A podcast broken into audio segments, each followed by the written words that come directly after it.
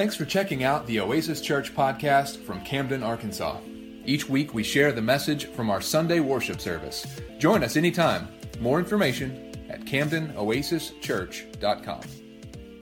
So we see in, in chapter 4, his attitude towards these people was what was so messed up. His, his attitude, for whatever reason, probably because the Assyrians were, were people who have, have, have caused hardships for the Israelites, for Jonah's people.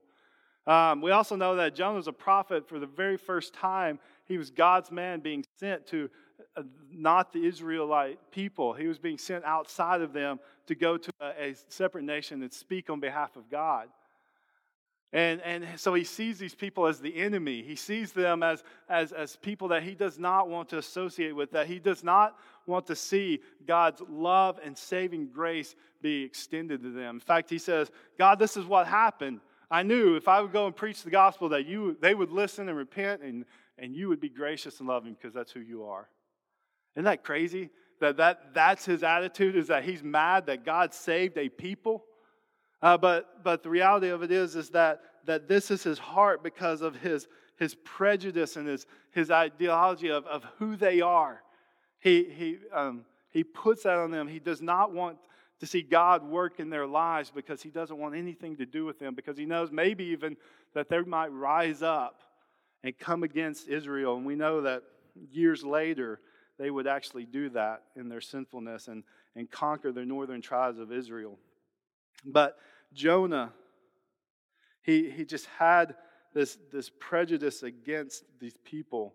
John MacArthur sums it up like this. He says, verses 1 through 3 he said, That's racism. That's what that is. That's prejudice. That is the heart of Jonah, is that he does not want to see God's love extended towards a people that, that he had, wants nothing to do with them. They are not like him, and they are broken and outcast, and he doesn't want to go. And that is a hard statement to think through. But our day and age, I think, is something that we need to understand that, that uh, there people groups or there are there, are there people in our lives that, that we do not want to take the message of Jesus Christ to, to share the love of God with? Of course, we would sit here and say no, but do our actions show something different? Do our actions show our heart? Because that's what Jonah's is doing. One of the things I like about Jonah is that he doesn't really hide his feelings, is that he's not pretending that he doesn't like a people. He's just like, hey, God, I'd rather die than have seen this happen. Like, that's, that's pretty blatantly. In fact, he's, he's so blatant to say, okay, you want me to go to those people? No, I'm going to jump on a ship and go to the end of the known world to get as far away from what you want for them. Because I don't want to see that grace extended to them. But in our own hearts, I think we have to under, we have to think through this a little bit.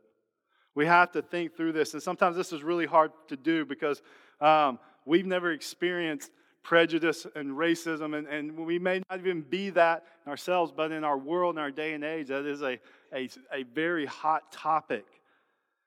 But what we have to understand as believers and Christians that in the gospel, there is no room for this. This is why the gospel is so important because this is where racism dies. This is where it fails because in it, there is no one who is better than any other. There's no elitism. There's no, I'm a better person than you are. You are. We are all um, just sinners saved by grace. We are all recipients of God's goodness and grace. He said, There's no one who is not on the same playing field in this way. And so the gospel is where that goes to die. And we'll see that in this story. Even though that Jonah had such a problem with this people, and understandable so, maybe, but God's heart for the nations is, is greater. God's love for people and desire to redeem them is greater. And we must see that the gospel is so important for all people. And so the rest of the story is about God's mercy. It's about God sovereignly doing some things that show that He is lovingly pursuing a broken people. And so in verse 4 it says, but the Lord hurled a great wind upon the sea, and there was a mighty tempest on the sea, and so that the ship threatened to break up. Then, the, when the mariners were afraid, and each cried out to his God, they hurled the cargo that was in the ship into the sea to lighten it for them. But the ship, um, but Jonah had gone down into the inner part of the ship and had lain down and was fast asleep. So the captain came and said to him, What do you mean, you sleeper? Arise, call out to your God. Perhaps the God will give you a thought to us that we may not perish. So God's grace begins here in sending a storm, right? This is where we see God's grace begin in the life of Jonah. And Jonah runs, but God stops him. Jonah pays the fare, gets on the ship, and that leads to nowhere. And, and so, what happens here is we're introduced to another group of people, and that's the sailors of the ship. And, and the ship is, is, is heading away from God, and Jonah goes and goes to sleep in the bottom of the ship. But the storms come, and it's such a, a, a big storm that these people who are used to, to storms, probably who have, have battled some of these things, recognize that this is a problem. And they begin to throw cargo over the ship. That's how big of a deal this is. and they begin to cry out to their gods because they are not, um, they are not those who, who follow after the one true God. And so they cry out to their different gods to try to save them. And they go to Jonah and they wake up. And it's ironic here that God would say, Arise and go to the town of Nineveh. And here, uh, in, in, a, in such an ironic way, but, but probably a way that just speaks to the heart of Jonah the, the sailors come in and say, Arise and speak to your God. Try to stop this from happening. Don't you think that that just echoed in the heart of Jonah in this moment? Of that, that's exactly what the, the word and the, what God was speaking to me that I was running from. And I think it's just God beginning to convict his heart. And so in verse 7 it says, And they said to one another, Come, let us cast lots that we may know on whose account this evil has come upon us. So they cast lots, and the lot fell on Jonah. Here's another moment besides God intervening in the weather, God sovereignly allows the lots to be cast upon Jonah.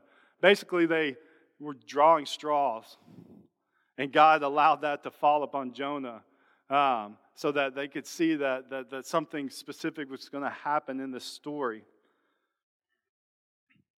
Then they said to him, Tell us on whose account this evil has come upon us. What is your occupation? Where do you come from? What is your country? And, what, and of what people are you?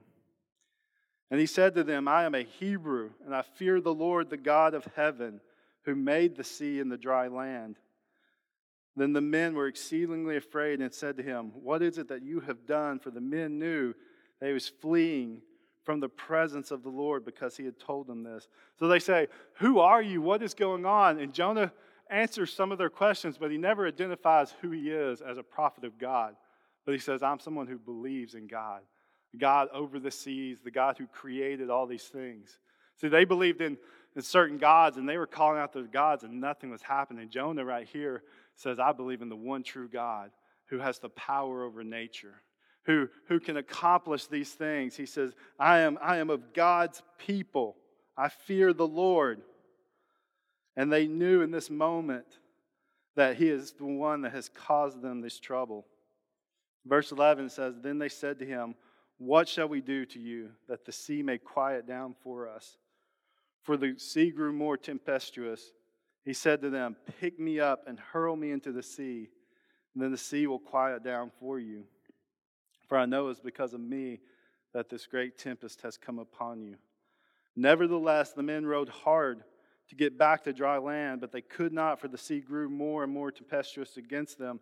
Therefore, they called out to the Lord, O Lord, let us not perish for this man's life, and may and lay not on us the innocent blood, for you, O Lord, have done as you pleased. So they picked up Jonah and they hurled him into the sea and the sea ceased from its raging. The men feared the Lord and exceedingly, and they offered a sacrifice to the Lord and made vows. And the Lord appointed a great fish to swallow up Jonah, and Jonah was in the belly of the fish three days and three nights. So we see the, the ending of the story is all about the sovereign work of God's grace in the lives of these people. It, it, it, just begins, it's very evident in, in that God does something that no one else can do, and He sends a storm. He controls nature, because he is a God who is powerful, who spoke all things into existence. He absolutely has the power to control the storm. And so these people just scrambling to save their lives encounter God's spokesperson, the prophet Jonah, in his rebellion. And so he doesn't fully, even though he, he acknowledges who God is, he doesn't acknowledge his place with him. And they begin to see that, that there's something to what this man has done. And so he says, It's because of me. He, he takes on his rebellion. He says, It's because of me, so just throw me over. And what do they do? They start throwing more things over, they start rowing even harder. They see that there's a way for this to stop, but instead of, of choosing that way of salvation, instead of choosing what he says to do, God's way in this moment, they say, I'm going to take this on and row even harder. I'm going to do everything I can to get myself to safety. Eh, can we identify with that? Isn't that something that, that we do on our own? Instead of saying, God, you've offered me grace and love and salvation, let me see what I can do on my own first. Let me see if I can just take care of this. I'm going to just row my boat as hard as I can. And that's what they're doing here. They're saying, hey, we, we got this, okay? We, we've done this before. We're going to do everything we can. And it was not enough. Can you see the gospel in that? Doesn't matter how hard we try to rid ourselves of sin. Doesn't matter what we do. We're never going to be good enough. We're never going to row our boat far enough. We're never going to find that safety without God's intervention. And God sovereignly shows them grace in this moment. He, he begins to just show his power, and, and their attitudes begin to change because they begin to understand what they're dealing with. And this is not just a God like they've always worshiped. This is a God who has some power over life and death. This is a God who has power over nature. And, and it's, it's interesting to see them come and their, their mindset and their attitudes change to this. Because at the beginning, they were crying out to their gods and nothing was happening. So they asked Jonah to cry out to his God. And then through these conversations, they find out what's really going on. And so then you see that what did they do? It says they call upon the Lord. They call upon the Lord. They say, Don't let this man's blood, innocent blood, be on our hands. I think that's a, an interesting phrase because it says, Don't let this innocent blood be on us. And what they needed most is the innocent blood of Jesus Christ. Isn't that what sinners need the most? Is, a washing of, of the blood of Jesus Christ to forgive us of our sins, to, to lead us to salvation. But they say, Don't let him. They call upon him and they say this and we begin to see that their hearts are turned. It says, O Lord, let us not perish for this man's life. Lay not his innocent blood for you, O Lord. Have done, you have done as you please. They begin to recognize who God is. Um, where they were not submitting to him in the first, they were trying to do everything they could do on their own. But that phrase right there says, But, O Lord, you have done what you've pleased. That's the beginning of surrendering. That's what they're doing. They're saying, God, I can't do this. I've tried, we've given every effort we have, but Lord, you are doing as you please. That's an acknowledgement of a sovereign God. That's part of the heart of repentance for a believer, is that we acknowledge God is who God is. A.W. Pink says that sovereignty, summed up in a, in a very simple way, is God is God. That's what He is. He is God. He is the creator of all things, and He is the one who makes a way for salvation. That, not that we can accomplish this on our own. And you see that they begin to surrender to God's will. And so they do as Jonah asked them to do, and they hurled him over the sea, and it immediately stops. It calms down. And then the men feared the Lord exceedingly, and they offered a sacrifice, and they made vows before the Lord. Doesn't that seem like revival just happened in the sailors' lives? And they just see this. We don't know for sure if that's uh, salvation, but every moment of that is, is a, a picture of what salvation really is like. It's not that we can't do it on our own, so we begin to surrender ourselves to what God is doing. Um, they begin to fear the Lord as, as who He is, the understanding of who God is. And it even says that they offered a sacrifice, which a sacrifice is is, is meant to show that, that blood is to be shed for the forgiveness of sins. Um, that, that all these moments is pointing us to a picture of what salvation is about. And so we see God as sovereign and showing mercy to the sailors in the story. But we also see that God is sovereign in his pursuit of Jonah's heart. Jonah doesn't completely change. And in this last part of the story, Jonah doesn't see this as an opportunity to say, I, I, in my own mind, I've played this out different ways, but he says, hey, kill me. Just throw me over. Let me just end this now, and God's not going to judge you. It's just going to be my judgment. I'll take that. So his heart in this moment still isn't um, repenting for what he's done. He's just trying to end it. He's just trying to get away from it.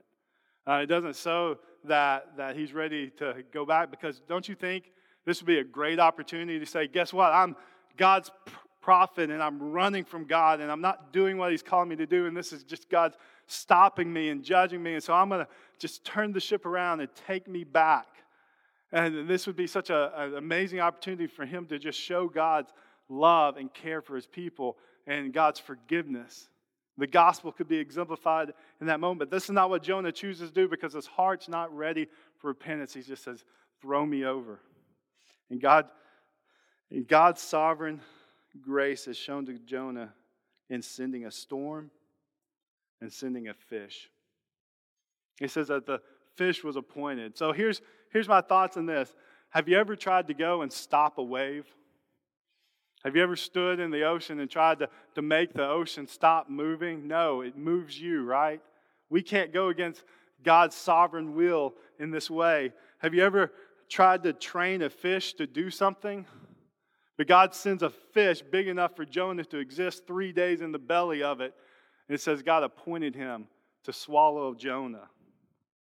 And that's Jonah's beginning of, of his salvation, of his beginning of God just continually pursuing his heart. And in chapter 2, we're going to see how this plays out as, as Jonah begins to finally, in the belly of a fish, recognize what he is doing to run from God, recognize his own sinfulness and brokenness, and how God is actually choosing to, to save him and offer him a chance to reconcile and go and do what he's called him to do. So, Margaret, as, as you get ready, here's the things I want us to think about today.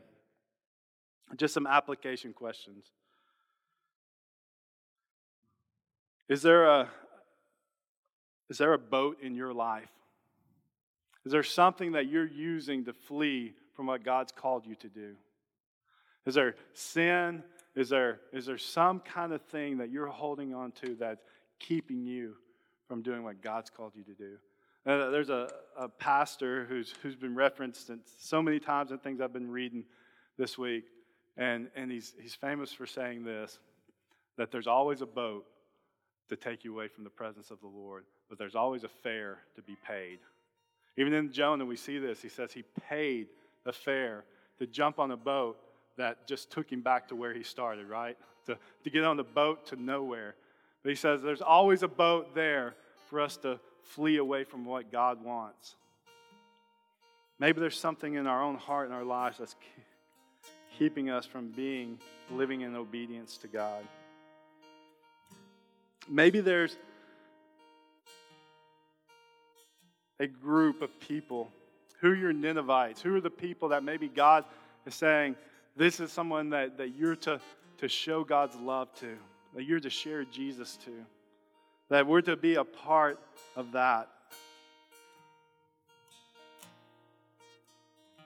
Is there prejudice? Is there things in your own heart towards them that keeps you from that? Is there fear? What is it that, that we're allowing us to not go and pursue the people that God's put in our hearts? Maybe we're just not asking. Maybe it's that simple that we're just not asking God, who is it that I can show your love to?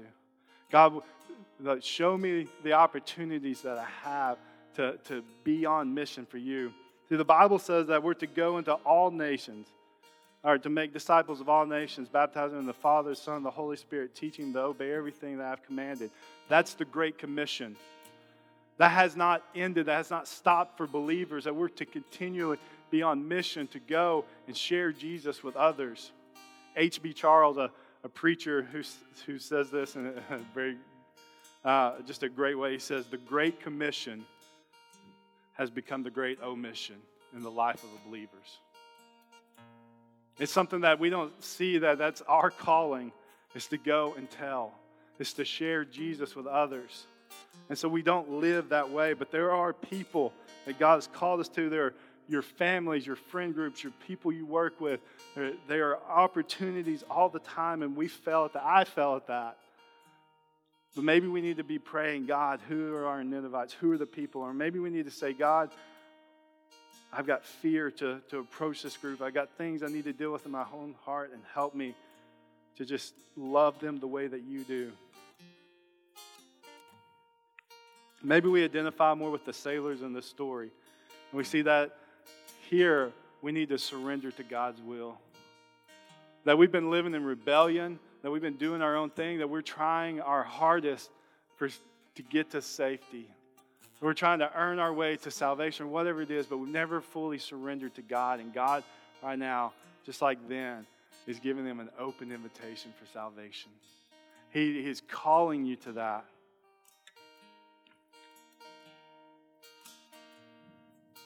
Maybe we're more like Jonah in this story and we know God. But we allow our, our sin and our rebellious heart to cause us to, to put distance between us and God, to flee from Him. We don't recognize that God's sovereign grace and love towards us is continually pursuing our heart. That's not just for a moment of salvation, but it's every day. And the Bible tells us in the New Testament again that He is faithful and just to forgive us of our unrighteousness. That we don't have to walk in our sinfulness and brokenness on our own. That we're not left to, to live a perfect Christian life by ourselves. That He is working through the Holy Spirit of God that's within us. And so we maybe just need to surrender ourselves to Him. Come back to Him, ask Him to forgive us, ask Him to help us deal with these sins in our lives, and begin to live in the freedom that He has for us. Begin to know the presence of God again? Have you been running from the presence of God because He is there for you? He has not turned His back away from you. He wants to know you and have a relationship with you, and He is a loving, merciful God who is there for you. Let's pray together. Father, today, as, as your word has reminded us that you are, Lord, you are God who pursues our hearts, even in our rebellion. Lord, that, that as we are living this life, there's going to be moments of up and down where we just chase after you, Lord, and then there's going to be moments where we flee from you. God, I'm so thankful that you're sovereign in all your ways. You're sovereign in your salvation, and you're sovereign in your love and your grace and your mercy. And Lord, that means that we can't do anything to move what you're doing, to remove these things from our lives. And I thank you for that.